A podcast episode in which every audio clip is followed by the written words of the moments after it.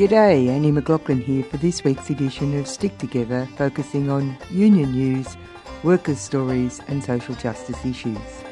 This program is produced in Melbourne for 3CR on the stolen lands of the Kulin Nation, and we pay our respects to the elders, past, present, and emerging. Stick Together is broadcast nationally on the Community Radio Network with the support of the Community Radio Foundation, and you're listening to us on your own community radio station. Today we listen to a fascinating talk by Andrew Leigh, MP. He's the Assistant Minister for Competition, Charities and Treasury in the Federal Labor Government. It was a talk called How Uncompetitive Markets Hurt Workers, put on by Per Capita which sees itself as an independent, progressive think tank, which it would be right in saying has Labor tendencies, but most definitely is working to fight inequality in Australia. The talk was fascinating because Leigh gives some analysis of why workers' wages are so low, despite productivity increases and now soaring prices. The song 16 Tons was written by Merle Travis in 1946 been covered many times, most famously by Johnny Cash. It's about a real group of coal miners who lived and worked in a company town in Muhlenberg County, Kentucky. And the chorus goes, You load 16 tonnes. What do you get? Another day older and deeper in debt. St. Peter, don't you call me, because I can't go. I owe my soul to the company store. And to Merle Travis, these lines were personal. The first two lines came from his brother. The last two lines came from his father. Both had experienced what it was like to work all day and get paid not in cash but in scrip, redeemable only at the company store. Folk music fans might also be familiar with Pete Seeger's Homestead Strikes song, written about another company town. Homestead, Pennsylvania was a company town built in the 1880s to supply workers to Andrew Carnegie's steel mills. The men worked in the foundries and raised their families in the purpose built town. They made railway lines and bridges and steel for the Empire State Building. A contract between the Amalgamated Association of Iron and Steel Workers Union and Carnegie Steel was due to expire on the 1st of July 1892. Carnegie gave his operations manager permission to break the union before the contract ended. Wages were cut and workers were locked out of the plant. They went on strike and 3,800 were fired the following day. On the 6th of July 1892, the steelworkers fought for control of the factory and the town against strikebreakers shipped in under cover of night by Carnegie's managers.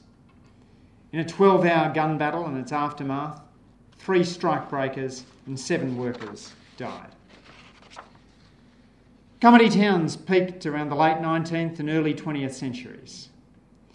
Uh, uh, there was a number of successes and many failures to the capitalist class. But it seems such utopian dreams linger even today. In March 2021, Elon Musk announced plans to incorporate the site of a SpaceX rocket manufacturing and launch facility with a city called Starbase. Presumably, it's a trial run for SpaceX company towns on Mars. The story of the company town here in Australia is a bit different. Here, they were usually established to accommodate workforces in remote places. Roxby Downs, Mount Beauty and Bogong Village, Useless Loop on the West Australian coast, owned by Japan's Mitsui Group.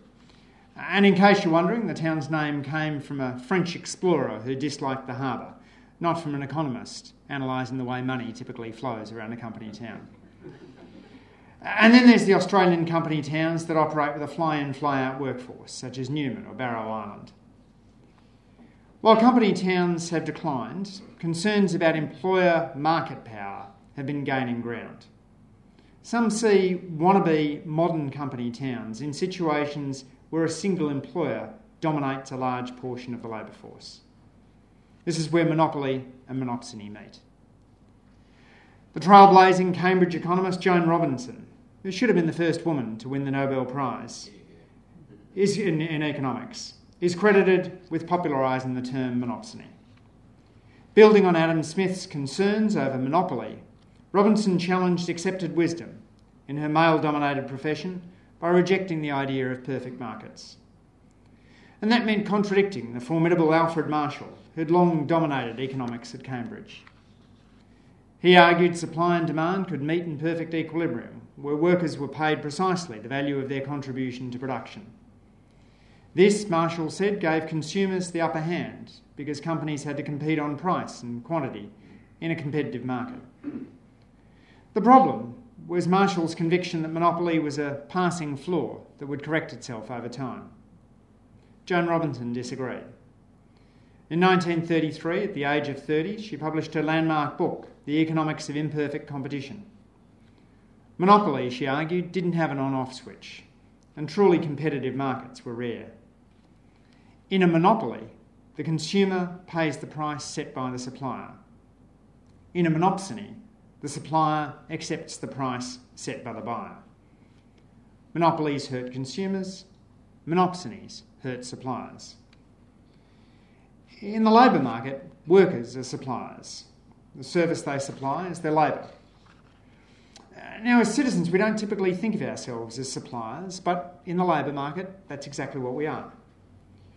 Joan Robinson argued that monopsony was endemic in the labour market and employers were using it to keep wages low. If there's a small number of employers competing for workers, those workers have fewer outside options. Their bargaining power is limited. Therefore, employers have the power to set lower wages. In the extreme case, think of the plight of the employees in Muhlenberg or Homestead or those other one company towns. Workers benefit when there's more employers in the labour market. More employment options means greater bargaining power. Workers can swap jobs and move on to better pay and conditions with another employer. Last year, the Journal of Human Resources released a special issue focused on monopsony in the labour market.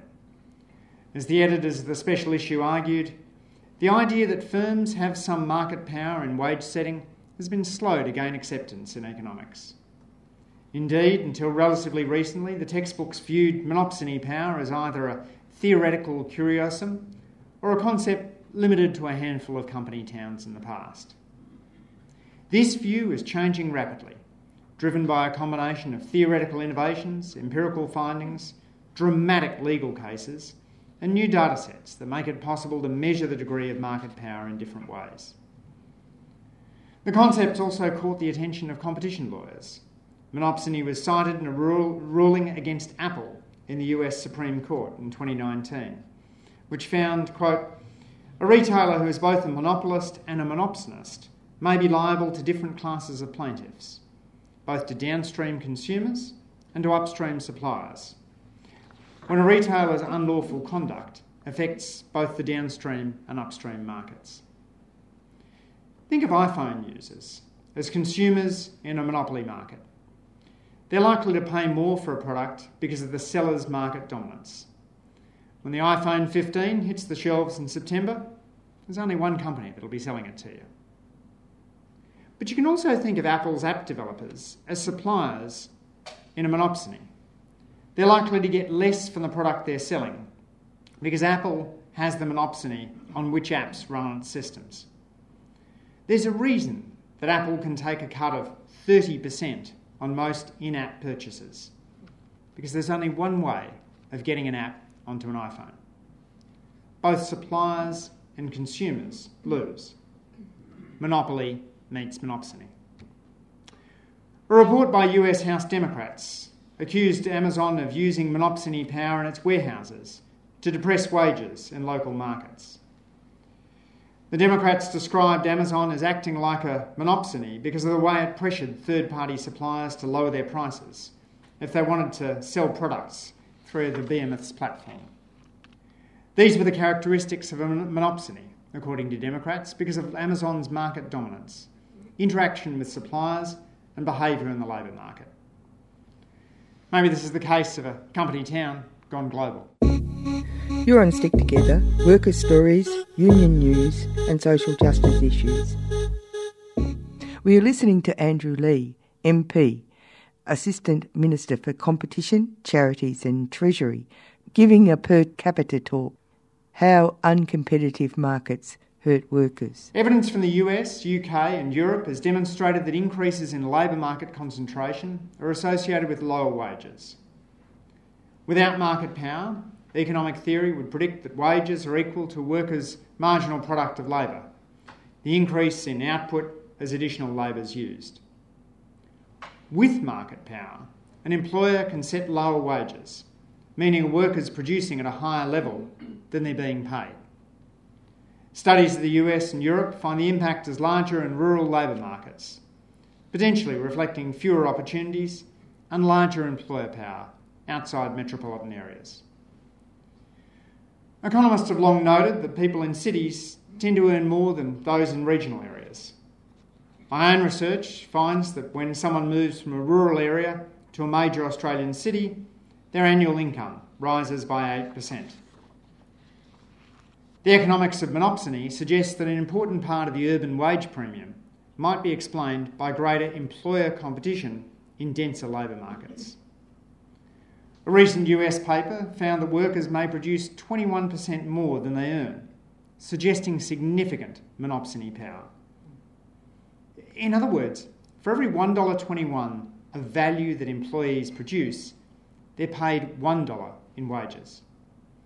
In areas with few employers, those firms are increasingly wielding their power to suppress wages. In Australia, as in many other nations, wage growth has been slow. The average weekly full time wage in November 2022 was $1,808 a week. In 2002 dollars, the average wage in November 2012 was $1,790 a week. In other words, after inflation, Australian workers earned only $18 a week more in November 2022 than they did in November 2012. Fundamental determinants such as productivity and inflation expectations have played a role, but even so, wage growth has been slower than expected. At the same time, the rate at which people move between employers has also fallen. Now, forget about what you've heard about the joys of a job for life. Across a career, the biggest wage gains on average come when people switch employers. For a worker who's keen on a pay rise, the best chance is to get a new job or at least a new job offer. So, why have job switching rates fallen? And why has wage growth been so slow?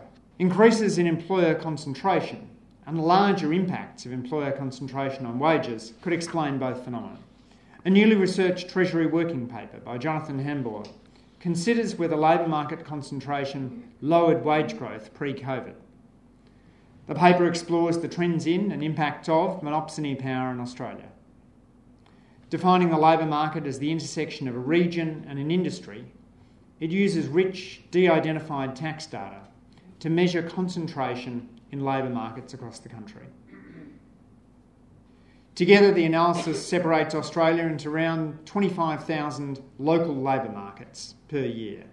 And the employment concentration is measured using a Herfindahl Hirschman index, which ranges from zero for a perfectly competitive market to one for a monopsony employer. Think one company town. Hambur's research reveals that in Australia, within markets where concentration rose, real wage growth over the decade was significantly lower. Now, on average, larger firms are more productive. Thanks to more capital, more efficient management systems, and the benefits of scale, large firms tend to be more productive and pay higher wages. But when a labour market is more concentrated, or when a firm has a larger share of the employment market, the gap between the value of what a worker produces and the wage they're paid tends to grow. And that means large firms set lower wages once other factors, such as productivity, are taken into account. Employer concentration in the Australian labour market is highest in the mining industry, manufacturing, transport, utilities, and retail trade. For most of these industries, concentration is higher in the United States. But in the case of mining, employment concentration is slightly higher in Australia. Now, the Treasury analysis looks over time and finds that while labour markets haven't become more concentrated, the negative impact of any given level of concentration on wages has increased. For a given level of concentration, its negative impact on wages has more than doubled compared to the mid 2000s. Because of this, employer market power could be a factor that's influenced the slow growth of wages over the last decade. The greater impact of concentration, according to Jonathan Hambur, may have lowered wages by around 1% from 2011 to 2015. And that could explain why the share of productivity gains passed through to workers has declined over the last 15 years. The Treasury analysis finds that declining firm entry and declining economic dynamism appear to be important factors contributing to the increased impact of concentration. When firms enter, they tend to compete and poach staff away from existing firms to grow.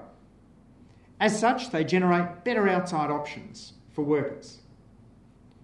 When entry rates are high, people are more likely to switch jobs, and this relationship is driven by people moving from incumbent firms to young firms. So when entry rates are higher, even if markets are still somewhat concentrated, there's more outside options for workers, lessening the effect of concentration on wages. We've always known that monopolies hurt the average person. By transferring resources from consumers to shareholders, they make the typical family worse off and worsen inequality. But now we can see another effect. If these monopolies also exert monopsony power, they may drive down wages. Workers may get a smaller pay packet because of monopsony power, and then find that when they try to spend it, they get less for their money because of monopoly power. To double squeeze. Last year, I delivered four major speeches on economic dynamism and competition. I focused on the way in which market concentration has grown and discussed the decline in the startup rate. I outlined the evidence on markups, the gap between costs and prices, and how markups have grown over time. Those findings are highly relevant at a time when inflation is surging around the world. Bigger markups didn't cause our inflation problems, but they're one of the reasons people are paying more than they should for everyday necessities. Monopsony power suggests another mechanism through which declining business dynamism might have lowered wage growth. Monopsony power has weakened workers' outside options and bargaining power, made labour markets less competitive, and therefore lowered workers' wages. You're on Stick Together, workers' stories, union news, and social justice issues. We are listening to Andrew Leigh, MP, Assistant Minister for Competition, Charities and Treasury, giving a per capita talk How Uncompetitive Markets Hurt Workers. So, what's to be done? In the area of monopsony power, the Australian Competition and Consumer Commission has, in the past, taken on misconduct by firms with regard to their suppliers. In a note prepared for the OECD last year, the competition watchdog concluded, quote, Our market studies in a range of sectors demonstrate that buyers' power and the inequality of bargaining power that underlines it creates real risks of potential harm to the effective operation of markets. The Commission pointed to enforcement action under fair trading laws and industry specific regulation as a check on buyers' powers. However, Australian competition law specifically carves out matters relating to earnings, hours, or conditions of employment. So I've been unable to identify instances in which the competition watchdog has taken enforcement action against firms engaged in labour market collusion.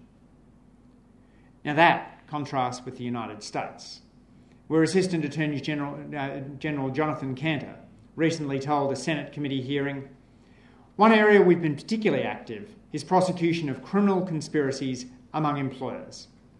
Labour market competition is essential to a properly functioning market based economy. Free market competition for workers can mean the difference between saving for a home, sending kids to college, and leaving a toxic workplace or being forced to stay. It also means free market competition for entrepreneurs, small business owners, and honest businesses of all kinds who compete to attract and retain talented workers. He went on to say criminal conspiracies in labour markets include wage fixing and allocation agreements that limit worker mobility or suppress wages. Agreements by employers to restrict labour market competition is entitled to no special treatment under the US antitrust laws. We'll continue to prosecute collusion in labour markets that serves no other purpose than to cheat workers of competitive wages, benefits, and other terms of employment. In the last two years, the Antitrust Division has brought six criminal cases. Labour market collusion, Jonathan says, is a felony under the Sherman Act. Employees are no less, no less entitled to the protections of the Sherman Act than are consumers. Anti competitive practices in the labour market are equally pernicious and are treated the same as anti competitive practices in markets for goods and services. Now, a particular concern in the labour market are non compete and no poach clauses. On one estimate, 18% of US workers are currently subject to a non compete clause, and 38% have been subject to one at some point in their career. Non compete clauses aren't restricted to high wage jobs. In the US, non compete clauses bind 11% of landscapers, 12% of construction workers, 18% of installers, 19% of personal care workers. Non compete clauses make it harder for workers to shift jobs. And even in US states where non compete agreements are unenforceable, many workers end up signing contracts containing such clauses. No poach clauses have a similar effect to non compete clauses by constraining employers from engaging workers who've recently been employed at a competing outfit. In the 1980s to the 2010s, a group of Silicon Valley companies, including Pixar, Apple, Google, Adobe, and Intel, colluded in an agreement to not attempt to hire each other's technology workers. Only a lawsuit from the US Department of Justice finally ended the conspiracy. No poach clauses also turn out to be ubiquitous in franchises.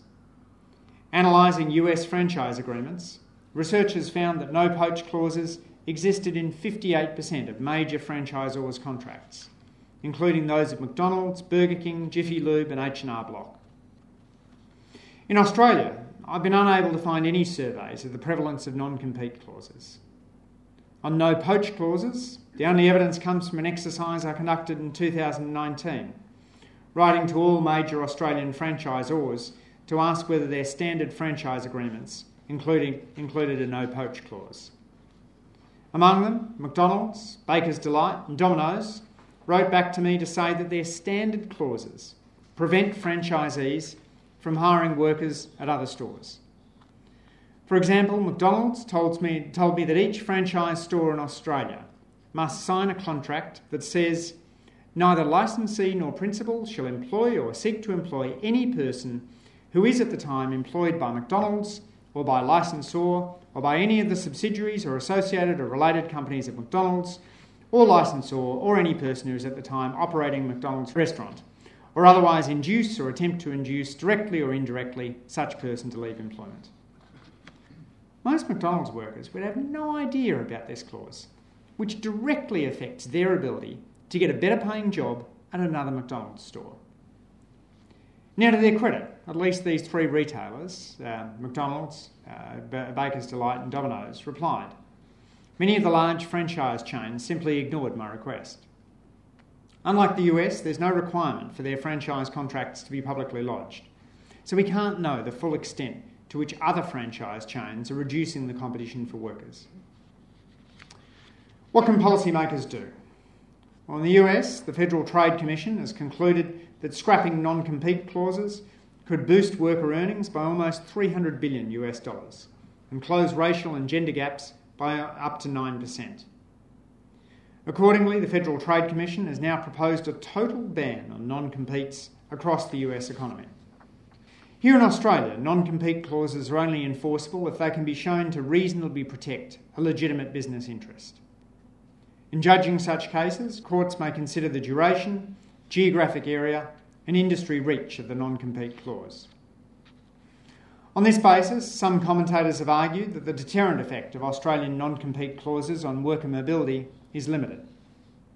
But that ignores the findings from US research that even in states such as California, where non compete clauses are unenforceable, they still exert an effect. There's a number of reasons for this, including workers not being perfectly aware of all their legal rights and the financial risk to an employee of facing off against their former employer in court. As one Australian website advises employers, it's easy to insert a non compete clause into an employment contract. Even if it might turn out to be unenforceable, why wouldn't a rational employer try to block competitors? Given the growing, growing body of evidence about the way that non compete clauses hamper job mobility and wage growth, I've asked the Australian Competition and Consumer Commission and Treasury for advice on the competitive impacts of non compete clauses and any action the Australian Government should take in response. Why should we ban unfair contract terms when it comes to a big business contracting with a small business, yet allow unfair contract terms when it comes to a big business contracting with an individual employee. As to the no poach clauses and franchise, agreements, they couldn't be struck down as an unfair contract term.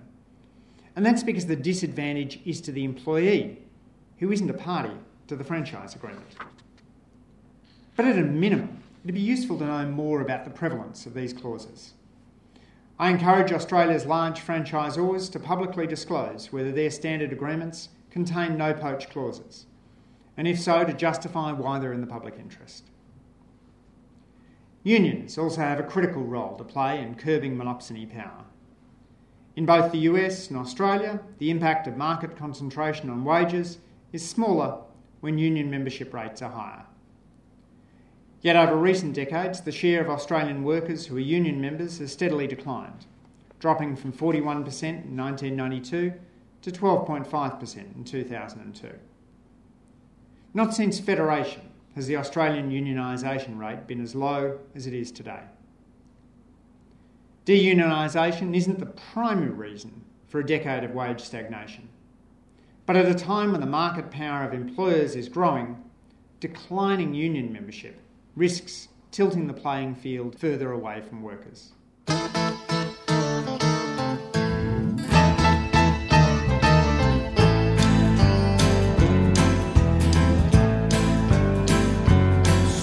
people say a man is made out of mud. A poor man's made out of muscle and blood. Muscle and blood and skin and bone. A mind that's weak and a back that's strong. You load 16 tons, and what do you get? Another day older and deeper in debt. St. Peter, don't you call me, cause I can't go.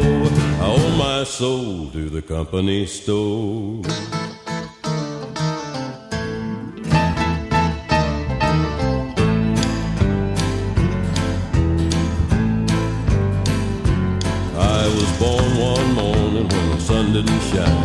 Picked up my shovel and I walked to the mine. I loaded 16 tons of number nine coal, and the straw ball said, Well, bless my soul, you load 16 tons, and what do you get? Another day older and deeper in debt. St. Peter, don't you call me, cause I can't go. I owe my soul to the company store.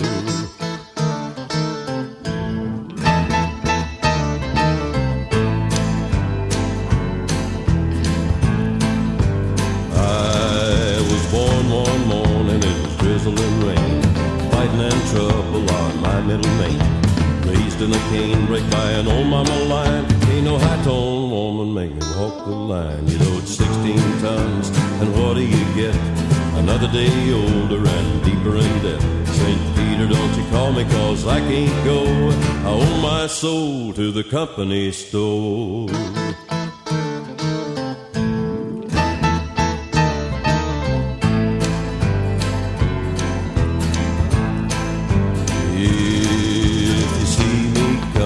Step aside. A lot of men didn't, and a lot of men died. With one fist of iron and the other of steel. If the right one don't get you, then the left one will. You load 16 tons, and what do you get? Another day older and deeper in debt. St. Peter, don't you call me, cause I can't go. I owe my soul to the company store.